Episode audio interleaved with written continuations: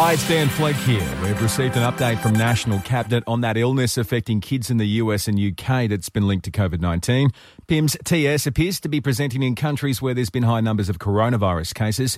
Our Chief Medical Officer, Brendan Murphy, says thankfully it's unlikely to present itself here. This is extremely rare and probably unlikely to be seen in Australia given our very, very low number of uh, infections in children. It's still not clear what the association with Uh, the virus is for this condition, but it is extremely rare. Meantime, more than 48 million's been announced for a mental health pandemic plan.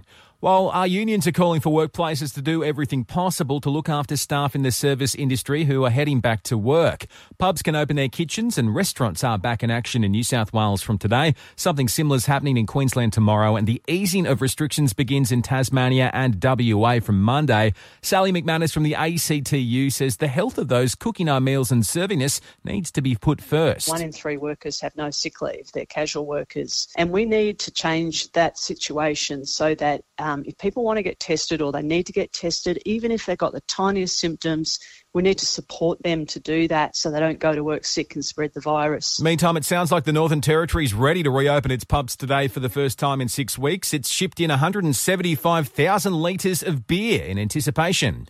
And denim company G Star Raw has been placed into administration. You ready?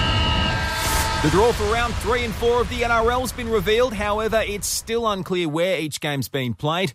Brisbane and the Eels have the honour of restarting the season May 28, while the Titans face the Cowboys in a blockbuster for the first Friday game. North Queensland coach Paul Green says a derby clash is just the way to get the revamped comp going. It's it's nice that the game's in Queensland, um, and uh, you know there'll be plenty of interest being two Queensland teams, which is good. And the AFL has confirmed it's restarting June 11 with the grand final earmarked for mid to late October.